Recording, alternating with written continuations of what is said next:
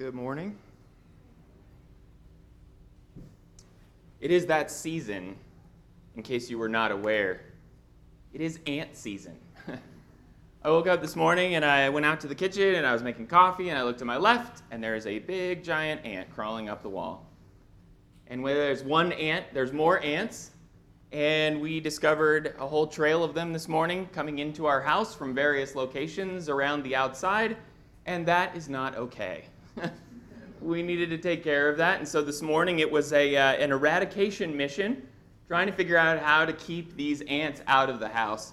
So we strategically placed cotton balls with peppermint oil in various locations throughout our house, which, if you didn't know, is a great way of making sure ants don't come into your house. If you ever come over to our house and you smell peppermint oil, just be aware we probably have had ants recently. So, for us, though, eradicating these ants is a big deal, and we're going to go home today. We're going to make sure we did the job. And are they gone or are they still there? Do we still need to do some more work? Spiritually speaking, though, the eradication of sin is a big, big deal, even bigger, obviously, than a few little bugs in your house. Getting sin out of our lives, eradicating the problem of sin, is something that we should be thinking about a lot. It's not just a, oh, well, I thought about that once. I dealt with that one time. No, because sin, like ants, can be seasonal. Sin, like these kinds of things in our lives that we have to just maintain and address on a periodic, regular basis, is something that is not just a one time fix, it's something that's an ongoing pursuit that we should all be focused on. So this morning, I want to look at an example of someone who did some eradication of his own, really. And that is a man named Jehu. And if you will, please grab a Bible, turn with me to 2 Kings chapter 9. We're going to spend the majority of our time here in 2 Kings chapter 9. And this is kind of a long, a long story, really. Two chapters about this king in Israel who I, I think did a really great job who really did more than anyone else at eradicating sin, eradicating idolatry out of the hearts of the children of Israel during his time. Jehu was a man that I'd like to study for a little bit this morning, maybe learn some lessons for us about how God can use us in taking care of the problem of sin. And so let's just set the stage here really quickly. Jeroboam was the one who divided or split the kingdom from Judah. He went off on his own, went rogue with the northern tribes of Israel. Jeroboam, then after him was Nadab. After him was Baasha. After him was Elah. After him was Elon. And we see Omri and Zimri, the kings there after, after them. We see these guys who were the kings, the first six kings and they, they really didn't focus too much on the Lord. They had set up some altars, they had fractured really the service of God into their own purposes, and they were pagans, they were idolaters, replacing what God wanted them to do with their own source of idolatry. And then, then comes Ahab, the seventh king of the northern tribes of Israel Ahab was terrible. As if it were a light thing to dabble in this idolatry, he just cranked it to 11 and replaced all of these idols that they were replacing with God's service, replaced them with Baal worship. He enacted through his horrible wife, Jezebel, the worship of Baal in the nation of Israel. It was terrible. It was terrible. What Ahab did to the people. And Ahab really started the, the nation of Israel down this terrible route of serving Baal, and it was not a good situation. And so, what we find out from all these things is that there needs to be a fix. There needs to be an eradication of Baal worship out of the children of Israel. Baal worship has to go. And so, a very familiar story. I think a lot of us know back from 1 Kings chapter 18. Elijah goes and stands before the prophets of Baal there at Mount Carmel and just whoops them. Literally, at the end of that, he has these prophets of Baal slaughtered after God demonstrates his power over the prophet of Baal. Elijah, in this great victory that he has there in 1 Kings chapter 18, basically, at the end of it all, in 1 Kings chapter 19, Jezebel turns her attention to Elijah and says, You're a dead man. I'm going to kill you. I'm going to kill you by tomorrow. Well, we know that didn't happen. But Jezebel hates Elijah and wants him dead. And Elijah goes off and finds himself in a cave. He goes off, and in 1 Kings chapter 19, he is mourning. He wishes he was dead. This wonderful victory that he has over Baal and the worship of Baal is basically just flipped on its head, and now he is incredibly sorrowful, incredibly depressed about his situation, and he wants to just die. And God, with a lot of other words, has to tell him basically, you're not the only one serving me. There's still more people who haven't bowed their knees to Baal. You're not the only one. Get back to work. Go find a man named Elisha, another prophet who's going to come after you. And then he gives Elijah his plan for revenge. God details to Elijah exactly what is going to happen in the future with respect to Baal and Baal worship, and God is not taking this lying down, so to speak. God is going to take care of business because he says, And Jehu the son of Nimshi, you shall anoint to be king over Israel. And Elisha the son of Shaphat, Abel, and Meloah, you shall anoint to be the prophet in your place. And the one who escapes from the sword of Hazael shall Jehu put to death. And the one who escapes from the sword of Jehu shall Elisha put to death. So, God's plan for taking care of Baal worship is that Jehu is going to be anointed king and Jehu is going to take care of business. Jehu is going to, to kill all of those who need to be killed to eradicate Baal worship out of Israel. God has a plan. And Elijah knows about the plan. Elijah is supposed to go and anoint Jehu as king. And so we see a little bit later on in 2 Kings now, chapter 9, our reading. 2 Kings chapter 9, in the beginning of this section, this is uh, Ahab has died. We're now fast forwarding quite a bit of, of time into the future. Ahab has died and his son Joram is now the king. The eighth king in Israel after Ahab, Joram now is king. And Elisha, the, the sort of predecessor, I suppose, or the, uh, the, the, the one who succeeded Elijah in his work, Elisha comes and sends a, a servant to go and anoint the head of Jehu as king. Now, I know this is lost on a lot of us as like a, an important thing not one single king in Israel, in the northern tribes of Israel, was ever anointed as king, except for Jehu.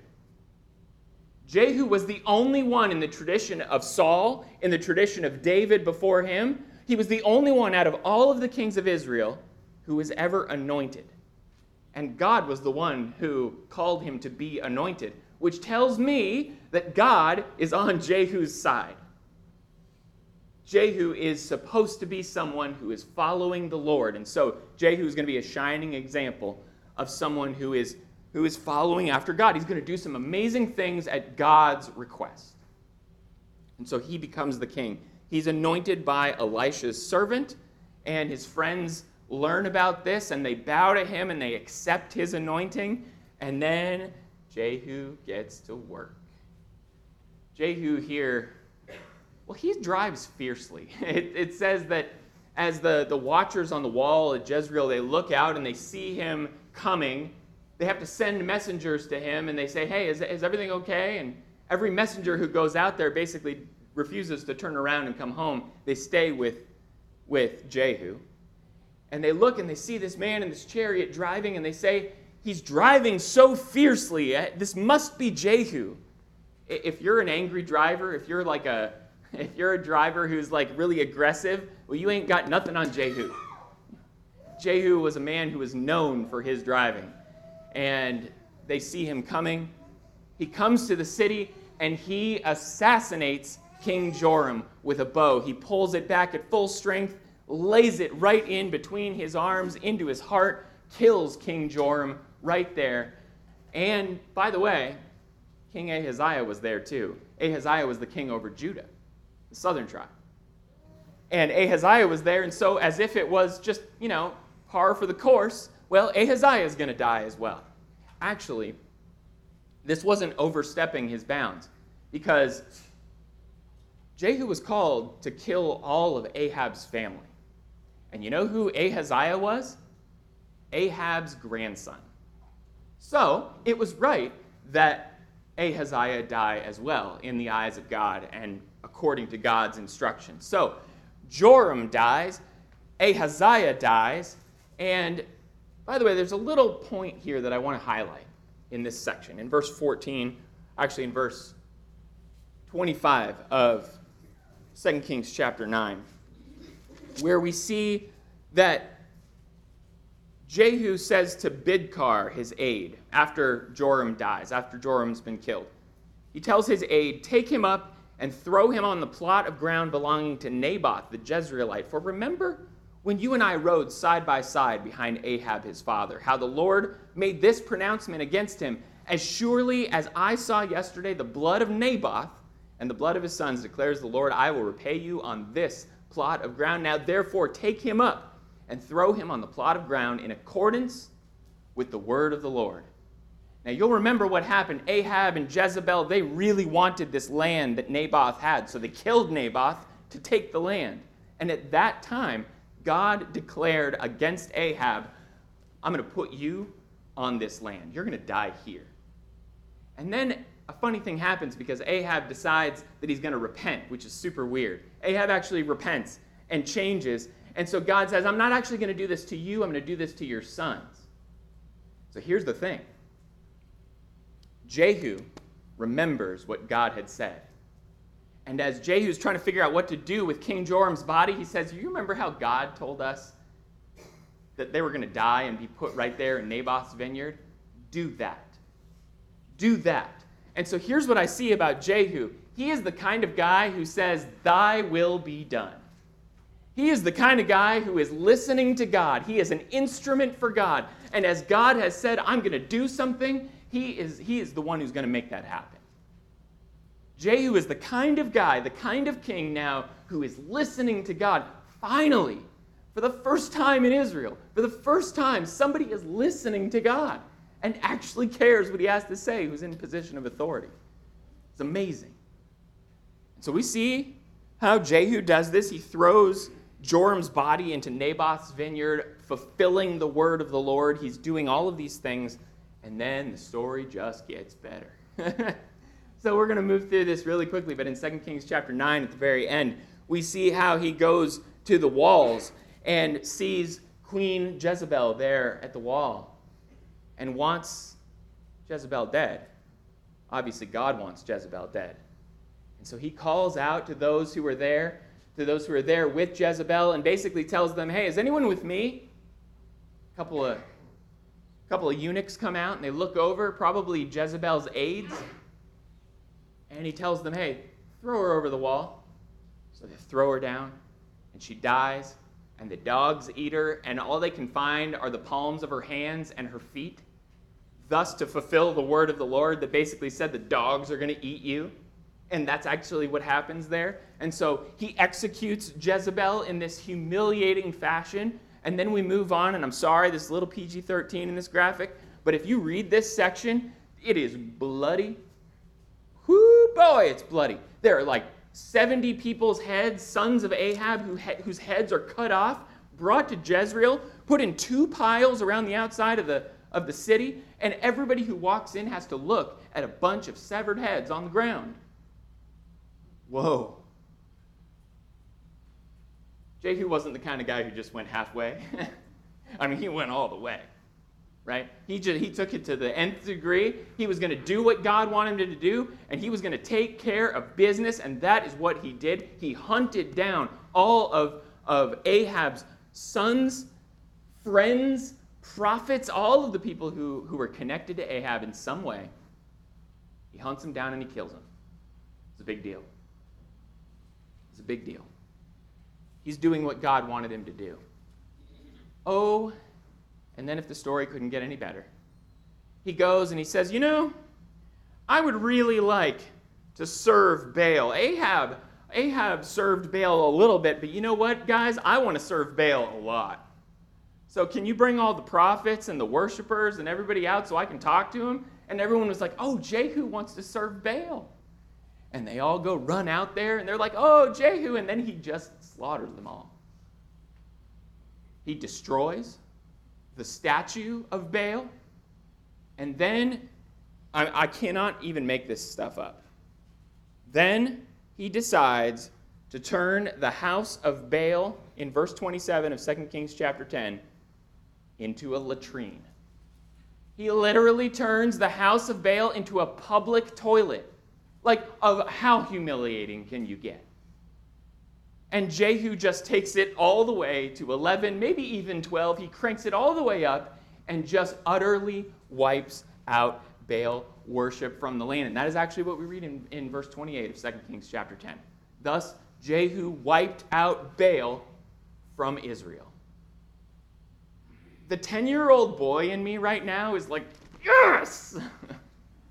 I mean, is that that way for you? Like reading this story and seeing how bad the children of Israel had gotten, how bad the nation of Israel, the northern tribes had gotten, the fact that now you finally see, after Ahab did what he did, after Elijah had to deal with what he had to deal with, after Elisha picked up the mantle from him and took, took that on, how Jezebel died, how all of Ahab's kids died, and everyone else surrounded him, and finally Baal is gone. Wow. That's eradication. That's extermination. And that needed to happen. And God is using Jehu to make all of that happen. And I want to look at a few lessons from this amazing king in the northern tribes of Israel. I want to look at a few lessons about. That must be the wrong slide, right? Because the, the, the, the title of this lesson is Thy Will Be Done. Jehu was the kind of guy who did the will of the Lord. Jehu was the kind of guy who listened to God. He was careful, he was thorough, he was methodical, he was zealous. There's not a but in here. Oh, no, there's a big but. There is a big, big but in the next verse, and I want to read that because it, it, it is almost shocking. And that's what's so sad about this story is how amazing Jehu was as a king in eradicating idolatry and sin. But, in 2 Kings chapter 10, verse 29, but Jehu did not turn aside from the sins of Jeroboam, the son of Nebat, which he made Israel to sin. That is, the golden calves that were in Bethel and in Dan. Just let that sink in for a little bit. I mean, seriously, how, how disappointing is this? If this verse were not here, Jehu would be the lone conquering king faithful to the Lord. If this verse were not here, we would be shouting Jehu's praises as the one king who finally did the right thing. But, and this is where this story really hits home for me. Jehu is the kind of guy who did so much good and followed God so accurately and, and zealously. But, so I think we have to change as we think about this idol worship. I think we have to change our thought process about Jehu. Because, yes, Jehu got rid of idolatry of Baal worship, but he did not address the idolatry that had existed in the land from the beginning. He saw the sparkly new sin, and he forgot to look at the old sin that had been lying there for the longest time. And this is something we need to address. So, unfortunately, we're going to have to change the title of this lesson. Because Jehu is not the man who said, Thy will be done. Jehu is the man who said, My will be done. Jehu was doing things that he wanted to do. Jehu was following God as long as it was something he agreed with, as long as it was something that he would take advantage from. Jehu was not the kind of guy who was following God sincerely. And that is what is so scary to me about Jehu. Am I Jehu? Are you Jehu? Am I the kind of person who's going to spend my life living so closely and so zealously for God that at the end of it all, there's a big but there that I have to address, or things that I have not addressed in my own life? Maybe for you too. The big idea from this lesson is that getting rid of sin, getting rid of sin from our lives can only be effective if we go all the way. It does not do us any good to get rid of 99% of the sin from our life and not address the 1% still there. Here's the thing. This morning, when we put our cotton balls down with our peppermint oil and tried to keep all the bugs out, Sherilyn asked me a really obvious question. Well, what happens to the ants that are already in the house? That's a great question. I don't know. They're already here. You know, we're just really keeping the ones out that are already outside, but the ones inside we've now trapped here. And that is the problem that we all need to think about from our own lives. Are we harboring sin? Are we forgetting about sin? Is there something in our lives that we're overlooking while we're so focused on dealing with the big sin?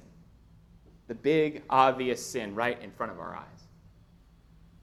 Here's Here's Jehu's problems, a few problems that I see in Jehu, and maybe you'd agree with this, there's probably more.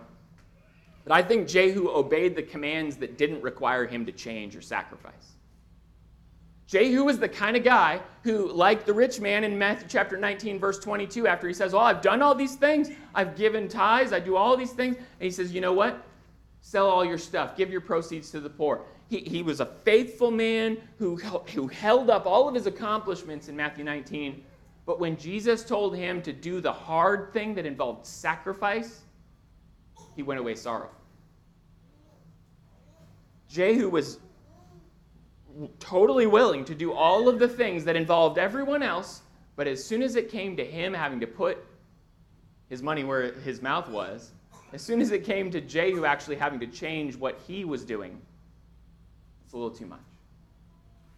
And for us, I think we can run into this too it's easy to change and do what God wants us to do when, when the change is something that makes sense to us, when the change is something that, that feels good or honestly we can see the value in.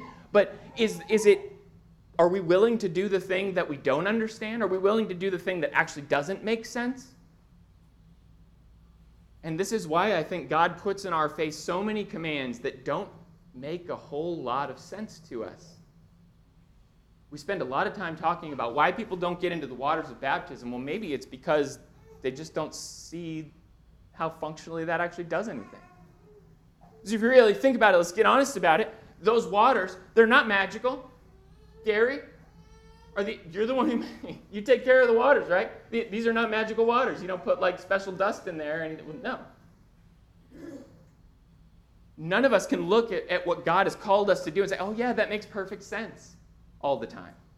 Because a lot of what God calls us to do just doesn't make sense. Are we going to do it anyway? Are we going to do it anyway? Even those things that require us to change or sacrifice. Another thing that Jehu had that I, I think we should all learn from is that he hated one sin while loving another. And, and, look, at least he hated one of the sins, right? At least he was out there hating the Baal worship. Oh, he hated it more than anybody. He hated it to the point where he was literally just slaughtering people for, for worshiping Baal. He hated that sin so much. But there was this other sin over here. There was this other idolatrous practice over here that he was just okay with. That he hadn't even really addressed. He hadn't even really thought about it. In fact, he was just adopting it and still tolerating it. And I worry about that for me. I don't know if you ever worry about that for you. But I know it's so easy for us to talk about sort of the big heavy hitters, right? Oh, we don't do this, we don't do that, we don't participate in these things. Oh, we don't we don't have instruments, we don't have, you know, homosexual marriage in the church, we don't have all these things. We we list all the big heavy hitters, right? And good. We need to take a, a strong stand against those sins. But are we secretly loving other sins that we shouldn't be either? Remember, as Jesus would rebuke the Pharisees, how he would say, you know, you, you do all of these things. You tithe mint and dill and cumin. Oh, you should continue to do those things, but you're neglecting the things that, that are even more important, the weightier matters. Actually, it's the same thing that, that Paul deals with in Romans chapter 2 with the Pharisees. Paul has to get after the Jewish people, Jewish Christians who are so righteous, they're so self righteous, and, and, and they, they, they talk a good game. They tell people to stop sinning, but they themselves can't stop sinning. They themselves can't actually follow through and do the things that they're, that they're preaching. Romans 2 is, is, is exactly what we're talking about here with the life of Jehu and in our lives. Sometimes maybe we need to, to open our eyes to the things that we're missing. Jehu's zeal, which by the way, Jonadab, we meet in this lesson in chapter 10. You remember, uh, you remember how uh, Sean gave a lesson about good fathers. Jonadab was one of those, the Rechabite. Jonadab is the, that, that's where we actually see him in, in the Bible. We see him here in 2 Kings chapter 10. And Jehu meets Jonadab. He says, Are you true? And Je- yeah, yeah, I am. He says, Okay, come and watch how zealous I am for God. And then he goes in and wipes out Baal worship. Basically, he says, Check this out. I'm going to show you how zealous I am for the Lord. Now, Jehu's zeal impacted every single person around him except for himself. And that is scary. That's actually exactly what Paul was on, on guard for in 1 Corinthians chapter 9 when he's talking about buffeting in his own body, when he's talking about making sure that he is not disqualified after teaching to so many people and, and converting so many people, doing so much good in the lives of other people around him, that he wants to make sure that he's not going to miss out because he hasn't addressed himself. And we all Every single one of us need to make sure that this, this is not us.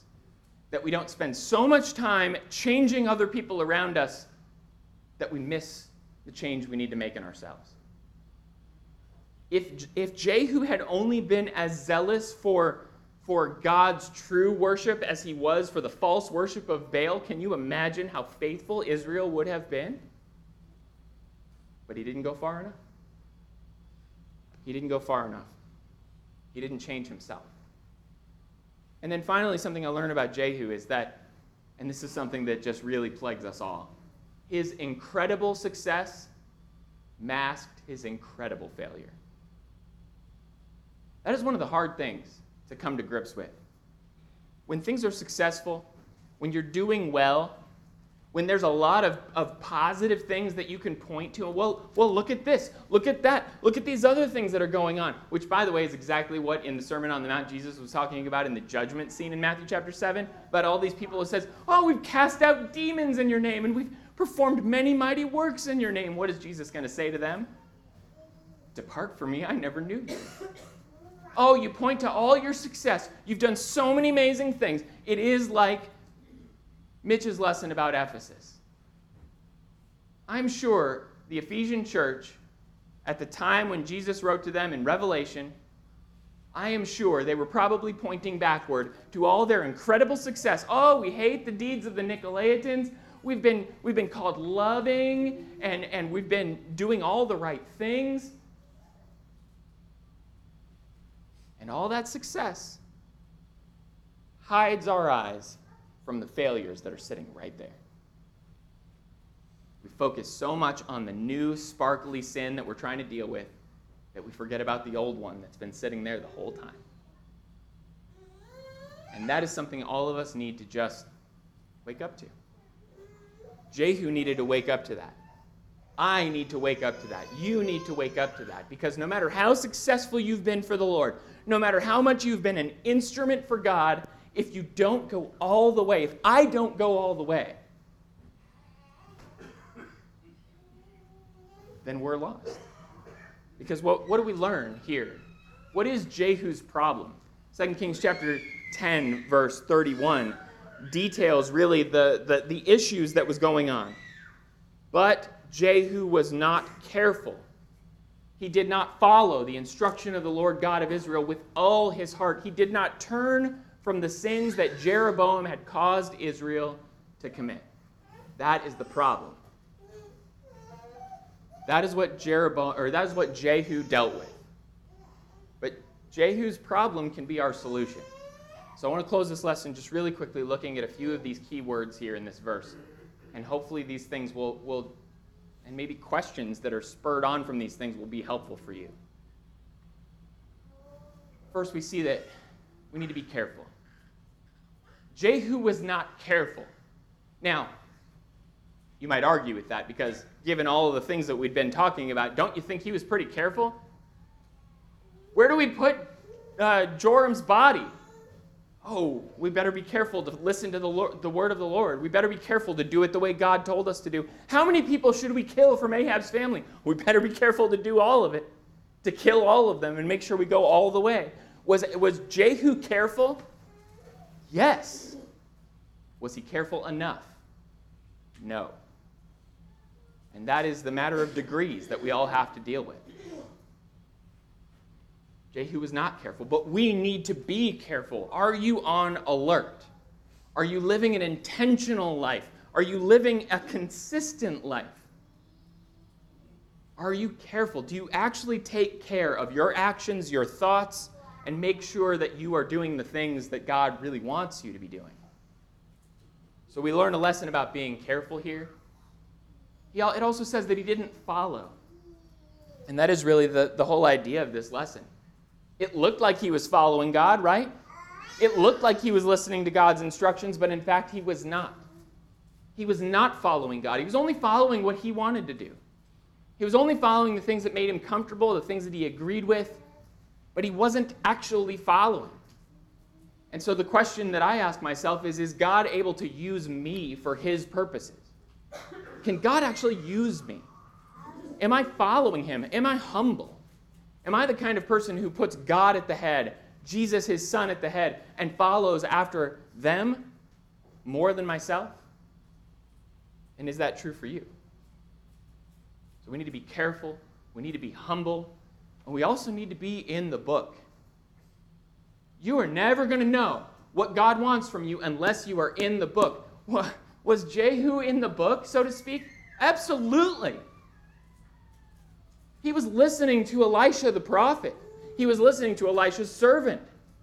He was, he was listening to the prophecies made long ago when he, was, when he was doing the things that God had wanted him to do in executing judgment. He was in the book. He was listening to God, but he wasn't in the book enough. And that's the problem. How does God's instruction change your life? Does it change your life? It should. Is it changing your life in all the ways to become the, the, of the stature of the fullness of Christ? Are you putting into practice all of the instruction of the book, which leads into the next part? Being wholehearted. He did not listen to the instruction of the Lord with all of his heart. And that is, I think, what we got from our summer Bible series is being wholehearted. The book of James is all about being wholehearted, being all in, being committed. Jehu was very committed, but he wasn't committed enough. There was a hard right thing that Jehu needed to do, and he wasn't willing to do it. So, what's the hard right thing that you need to do? Is there something that you're missing? Is there something that you're overlooking that you should be doing that you're not doing?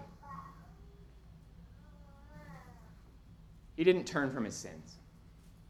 And that's the final thing. He didn't turn. Now, of all the people who, who repented to the, to the degree that Jehu did, there was not a king before or after in Israel that repented to the level that Jehu did. Jehu repented more than anyone, but he did not turn from these specific sins the sins of the golden calf at Bethel and Dan. And so while he wasn't willing to change in those areas, is there something in your life that you are unwilling to change in? Or are you ready to repent? Are you ready to truly change and make sure that every aspect of your life is completely covered by the instruction of the Lord? Unless you go all the way, you might as well not go at all. And that is the lesson I think we learned from Jehu. He was the kind of guy who was doing what he wanted, And what he wanted looked very similar to what God wanted, but they were two different things. Because he was only doing what he wanted to do as it was comfortable and convenient for him to do. And my question for you are you doing the same? You're here, you've got pretty clothes on, most of you. You're, you're thoughtful, you're attentive. I appreciate your attention. You're giving, you're giving thought to the Word of God. And I see for so many of us that we, that we focus on good things, that we're positive people, that we're listening to the Word of the Lord, but can we go further? If you've never given your life to the Lord, then you can absolutely go further, and you should if you have given your life to the Lord and there's still something that you need to take a step in, take the step today. Make the correction. Don't be like Jehu. Don't get to the end of your life and there be a big, shining but there at the end where God says, But he did not do this, or but she forgot to do that. It's a scary day if that's the case for all of us. But if you need to make the change, please, please, please make that change today. If you need help in baptism, we'd love to get you started on that path. Please come as we stand and sing.